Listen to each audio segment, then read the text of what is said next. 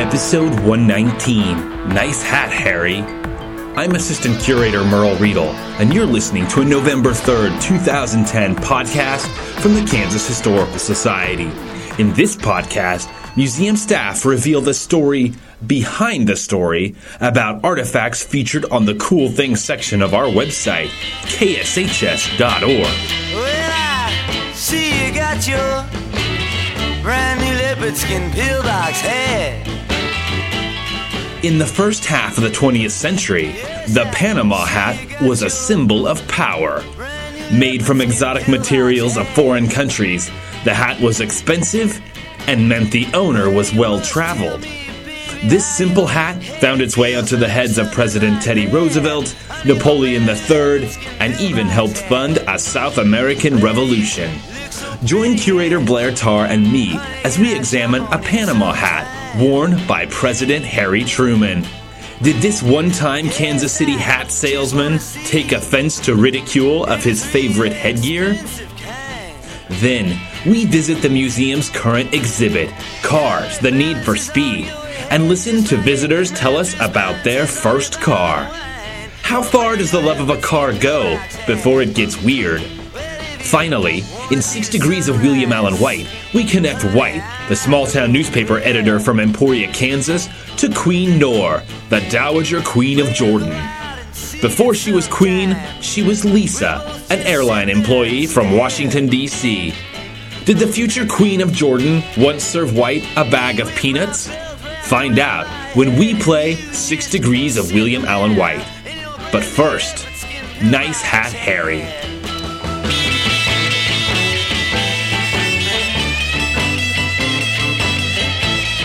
Good afternoon, Blair. Good afternoon, Merle. It's so good to see you again after all this time. Really? Yeah. Thanks. Well, today we're going to talk about a tan-colored Panama hat that once belonged to Harry Truman. And just so people have a little sympathy for you, you're going through some cold or some throat stuff right now, so you sound a little gravelly. If I sound a bit off, it's blame my doctor. All right, so back to the Panama hat. Blair, what exactly is a Panama hat? I understand the good ones are actually made in Ecuador. So why are they called Panama hats? They're just trying to confuse people. Well, they're successful. Yes, that's good. No, they are. The best ones apparently are made in Ecuador out of something called a tequila. Not tequila. Right. Can't drink your hat. A straw plant. And then they get shipped to Panama for distribution, and instead of being called Ecuadorian hats, they're called Panama hats because they get sold and sent out of Panama for worldwide distribution. Is there any connection to, like, the Panama Canal or like, wasn't Panama a pretty big U.S. ally at one time? It was actually, for a long time, the Canal Zone was one of our possessions, actually. Mm-hmm. So that may have something to do with it. I'm not quite sure that it's really a big factor, though. This hat belonged to President Harry Truman. A long time before he became president, Truman was a businessman in Kansas City. Can you tell us a little bit about Truman and his Kansas City connections, both in regards to hats and maybe the more shady sides of Kansas City? Well, you could get up to a lot of that with the Pendergast machine that was in Kansas City. He really was part of the machine, although he was probably one of the more honest members in a lot of ways, and even Tom Pendergast sort of recognized that it was good to have somebody who was a little honest around occasionally. Mm-hmm. Are you talking about Truman was kind of connected to the Pendergast machine, Pendergast being kind of like the mob boss of Kansas City? Tom Pendergast was a political boss in every sense of the word, and it was Kansas City was his town. Mm-hmm. You didn't get anything done in Kansas City without Tom Pendergast permission, and in fact his office on Main Street in Kansas City, it's a second floor office that was technically the home of the Jackson County Democratic Party, the offices, but some people called it the capital of Missouri because of Pendergast's power. Mm-hmm. So where was Truman originally from? Truman was born in Lamar, Missouri, which is down closer to Joplin in southwestern Missouri. Did live in both Independence and Grandview at different points of his early life, both of which are in the Kansas City area, of course. And so Kansas City, he gravitates towards that quite a bit, and that's actually how he gets into the haberdasher business, the men's clothing. I'm sorry, business. The what business? The haberdashery. What's that mean, Blair? What's a haberdasher? It is essentially somebody who deals in men's clothing. We'll make it as simple as that. I don't know how the word forms, but is that French or? I'm not sure, actually. Yeah, it's a fun word. Yeah, one of his connections is also through World War I, being the captain of the battery. I can't think of what number for the battery it was actually, but that battery was made up pretty much of Kansas Cityans and people in the Kansas City area. And one of them is a good friend of his named Eddie Jacobson, who, when they come back to Kansas City after the war, they decide to become business partners in this haberdashery.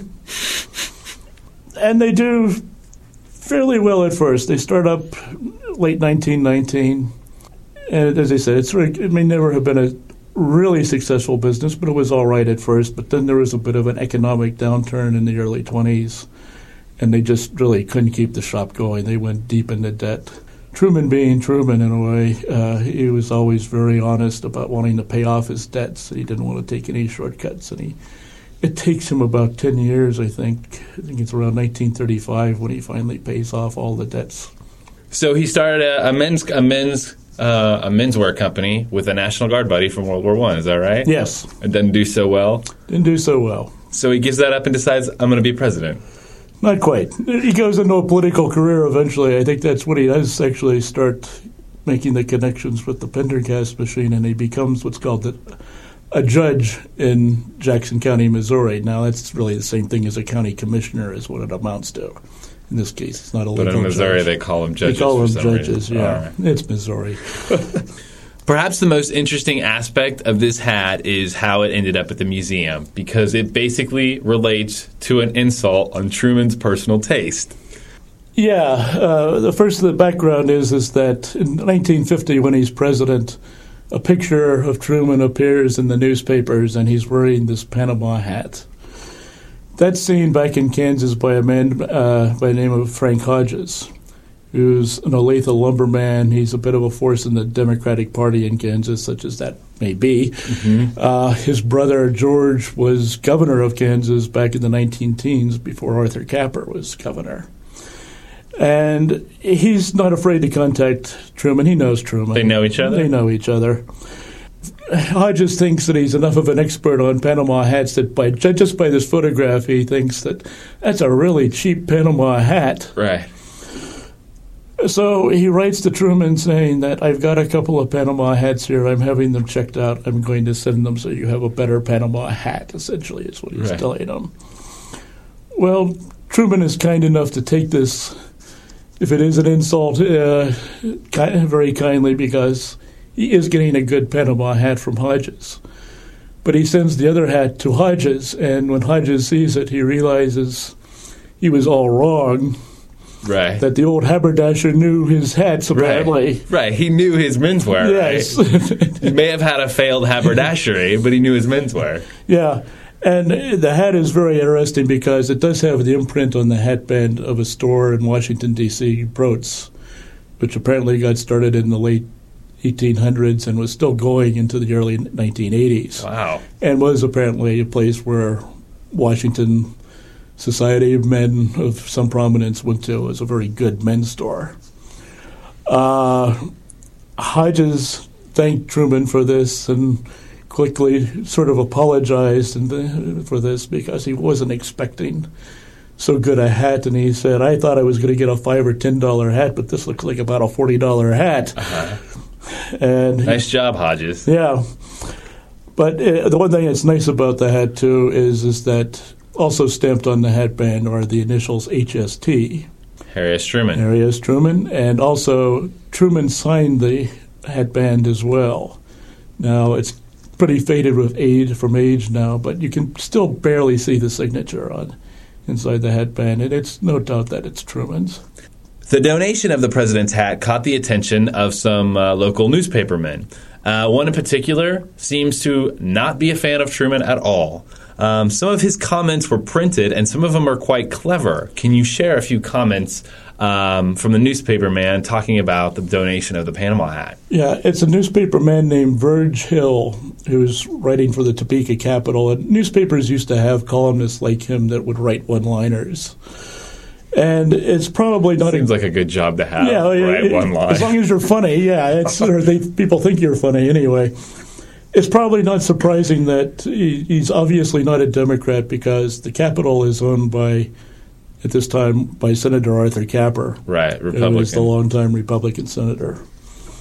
But yeah, Hill's comments, a couple of them go that one of Mr. Truman's hats now rests in the Kansas Historical Society archives, perhaps besides the shirt Alf Landon lost in 1936. Right. Referencing Landon's huge blowout in the 1936 election. Yeah, when he won all of Maine and Vermont. The other one that goes here that gets back to him, I can use the word haberdasher again. Sweet. The sample of male, the sample of male millinery will be a reminder that a man who went broke as a haberdasher is now guiding the whole country in the same direction.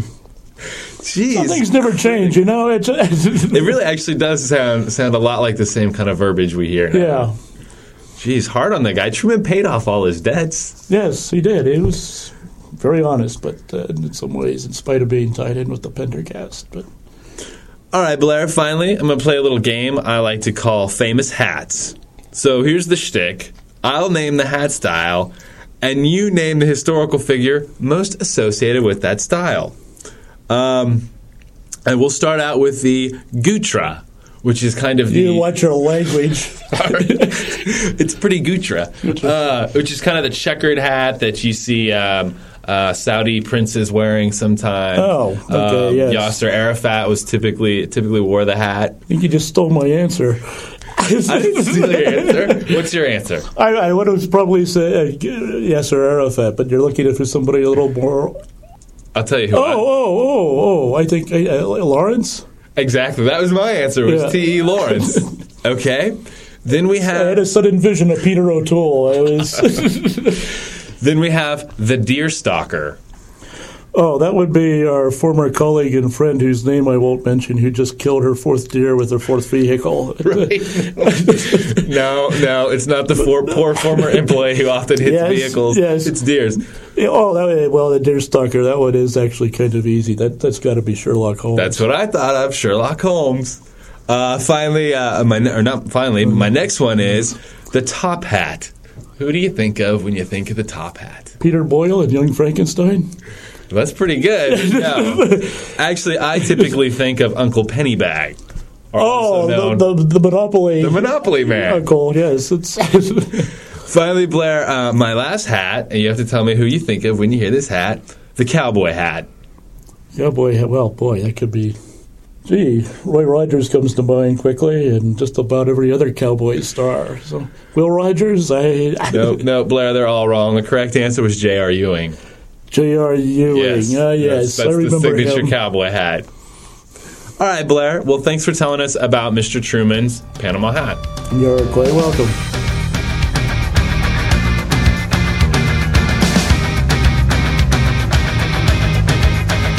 It's time for Kansas Quiz, where you have the opportunity to win nothing at all and still impress your friends with your knowledge of Kansas history.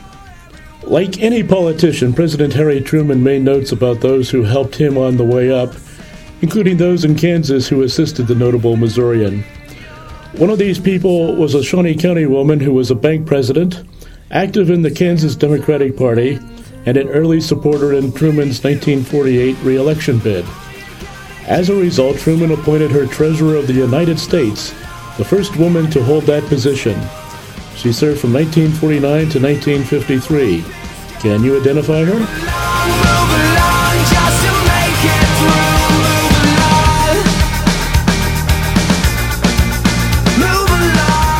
Now, we hear from museum visitors as we enter the Share Your Story booth. The small recording booth is part of the museum's current exhibit, Cars, The Need for Speed.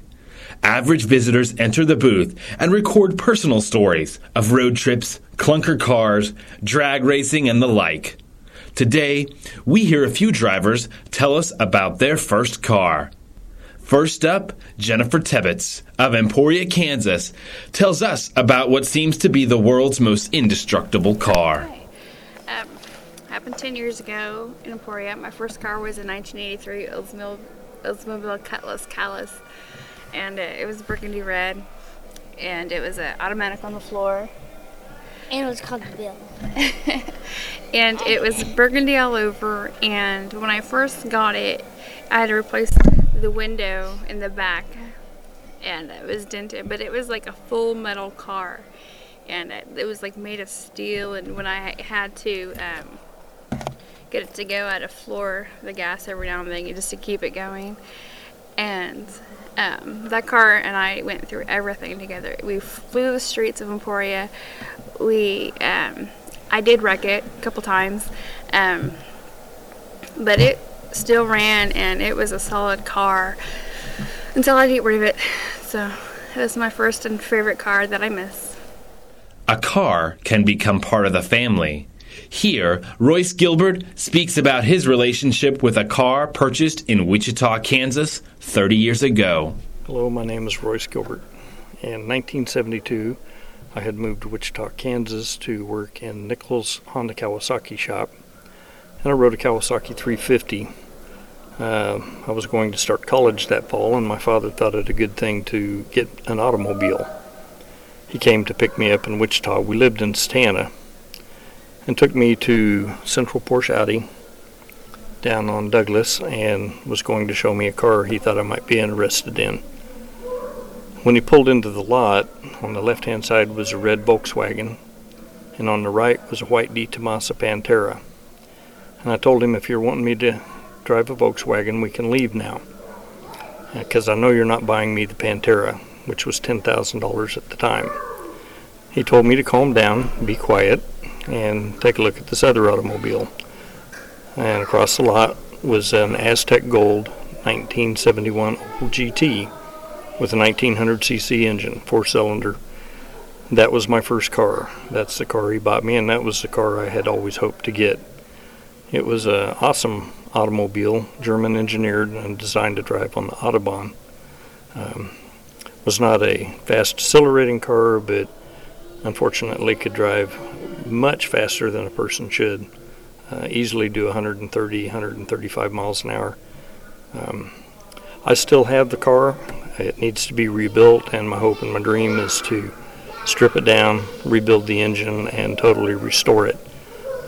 This is 2010, 38 years ago, hard to believe, but that is my hope and my dream, is to totally rebuild it, repaint it, and then take my wife for drives. We dated in that car.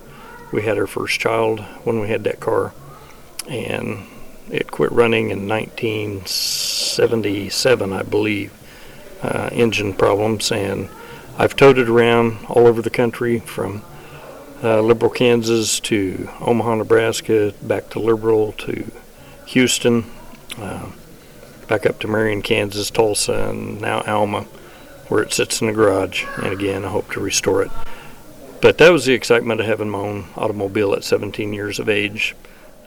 One should always buy American, right?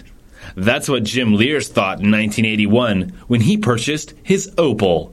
Problem is, Opel is one of the oldest German automobile companies still in production. When I was 16, we were visiting, or just before I turned 16, we were visiting my sister in Topeka, Kansas, and they loved to go to garage sales. My mother and my sister loved to go to garage sales, and so they came back all excited from a garage sale and told my dad and I that they had found a car for me to purchase. They were all excited, and so they took my dad and I to the garage sale, and we saw an Opel 1900. It was a light blue four-door, and they were all excited about it. I wasn't quite as excited about it, but since my dad was very, very adamant that we buy an American-made car, he was very glad that he saw the Opel name, and thought that it was a good purchase, and it seemed to be in good condition. And so we went ahead and got it for about $900. And I drove it for many years, and we took it home right away. And as I recall, I opened up the guidebook to start reading some of it, and and realized all of a sudden it looked an awful lot like my sister's Volkswagens, and so he was sort of surprised that had bought a German-made car, but it was served me all the way through high school and had a lot of great memories from it. Move along.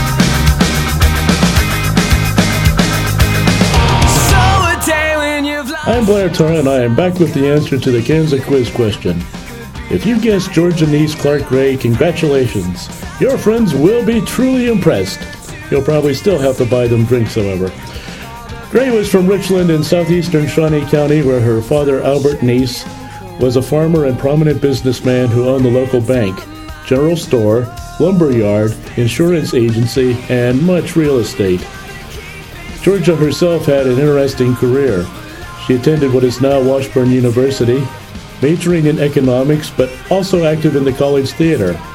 She aspired to be an actress, and in the 1920s, she went to New York and pursued an acting career for 10 years, meeting performers such as Helen Hayes and Charlie Chaplin. As her career stalled out in the early 30s, however, she returned to Richland to work for her father in the bank and also to take care of him in his failing health. Upon his death in 1937, she inherited the businesses he owned and became the bank president. She also became active in the Kansas Democratic Party and was a national committee member. This helped lead her to the appointment as Treasurer of the United States.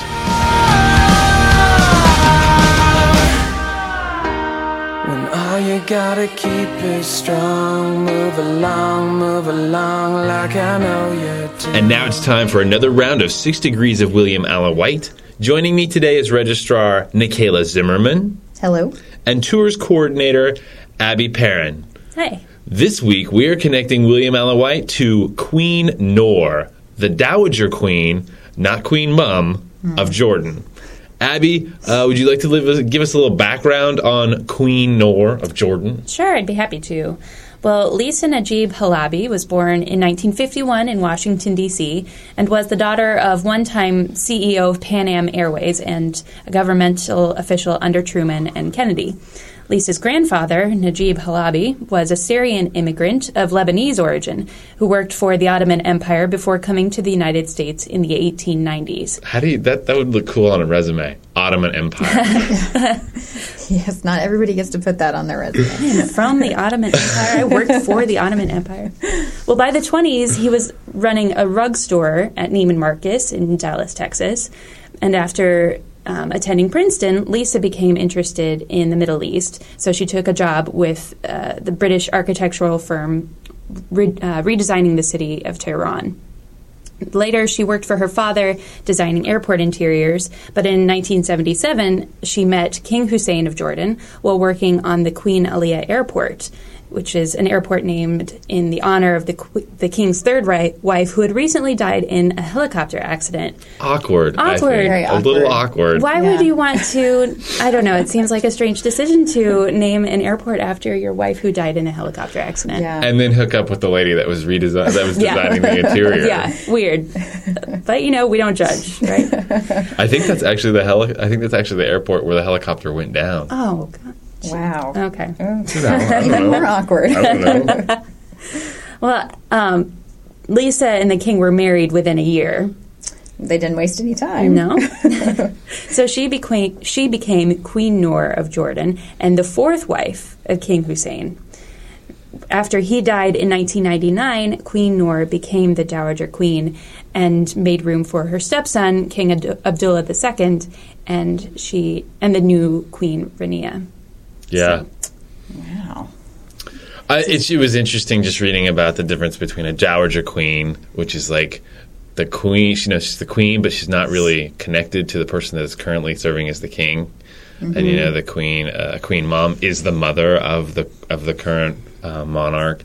I think that stuff's interesting. It's as confusing as British royalty, though. Yeah. Well, it's all based on the British system. It's a British colonial power at one time, and So they're really similar. All of these royal titles just get so muddled in my head. And throw in names that I can't pronounce. Yeah. Forget about it. All right. Thanks, Abby. And Nikayla, since you're having fun pronouncing names, I believe you have a solution for connecting William Allen White, the newspaper editor from Emporia, Kansas, to Queen Noor. I do. And I'll apologize in advance to any of our Middle Eastern listeners. Well, Queen Noor, as Abby mentioned, was the granddaughter of Najeeb Halaby. There we go. First mispronunciation. Though he was listed as a petroleum broker in the 1920 census, Neiman Marcus does claim that Halaby opened Halaby Galleries, which was a rug and interior design store, in their Dallas, Texas branch in the mid-1920s. So that's pretty snazzy, right? Yeah. Something at Neiman Marcus? Yeah. Mm-hmm. Doing pretty good. Yeah, not too bad. Not any old rug store. The person who remembered this was Stanley Marcus, who was the son of one of the company's founders. And in the 1920s, Stanley Marcus began working at the family business, and in 1950 he became the CEO. Well, as any rising businessman, he wanted a nice home to live in. So in 1935, Stanley Marcus and his wife commissioned Frank Lloyd Wright to design a home for them in Dallas. Nice. And they eventually rejected his design in favor of one done by a local company. But guess who else rejected a Frank Lloyd Wright design? William Allen White. William Allen White, that's right. William Allen White rejected Frank Lloyd Wright. That's right, and went with a design by White & White, so, who's also a local company. So apparently Frank Lloyd Wright, not necessarily so popular with people living in the central part of the United States. I don't know. Right, so Mr. Marcus and Mr. White both such refined architecture that they snubbed Frank Lloyd Wright. Yep. Ouch. Awesome. Poor Frank Lloyd Wright. I bet he cried every day over that. I bet he did not even think about it twice. He's probably like, William Allen who? Yeah. He's like, can I build it over a waterfall? Then I don't care. All right. Nice job, Nikayla. Abby, would you like to give us a challenge for the next episode? Well, sure. For the next episode, we will attempt to connect William Allen White to the Roscoe Wind Farm in Roscoe, Texas. It's considered the world's largest wind farm. It has over 600 wind turbines that cover 4 counties in the panhandle of Texas. I just have a hard time picturing that. That's huge. Huge, huge wind farm. This wind farm produces enough energy to power over 250,000 average Texas homes, which is, like 500,000 normal homes anywhere else. All right, so come back in 2 weeks when we connect William Allen White to a giant wind farm in West Texas. Who blew more hot air, White or Texas? You'll find out when we play 6 Degrees of William Allen White.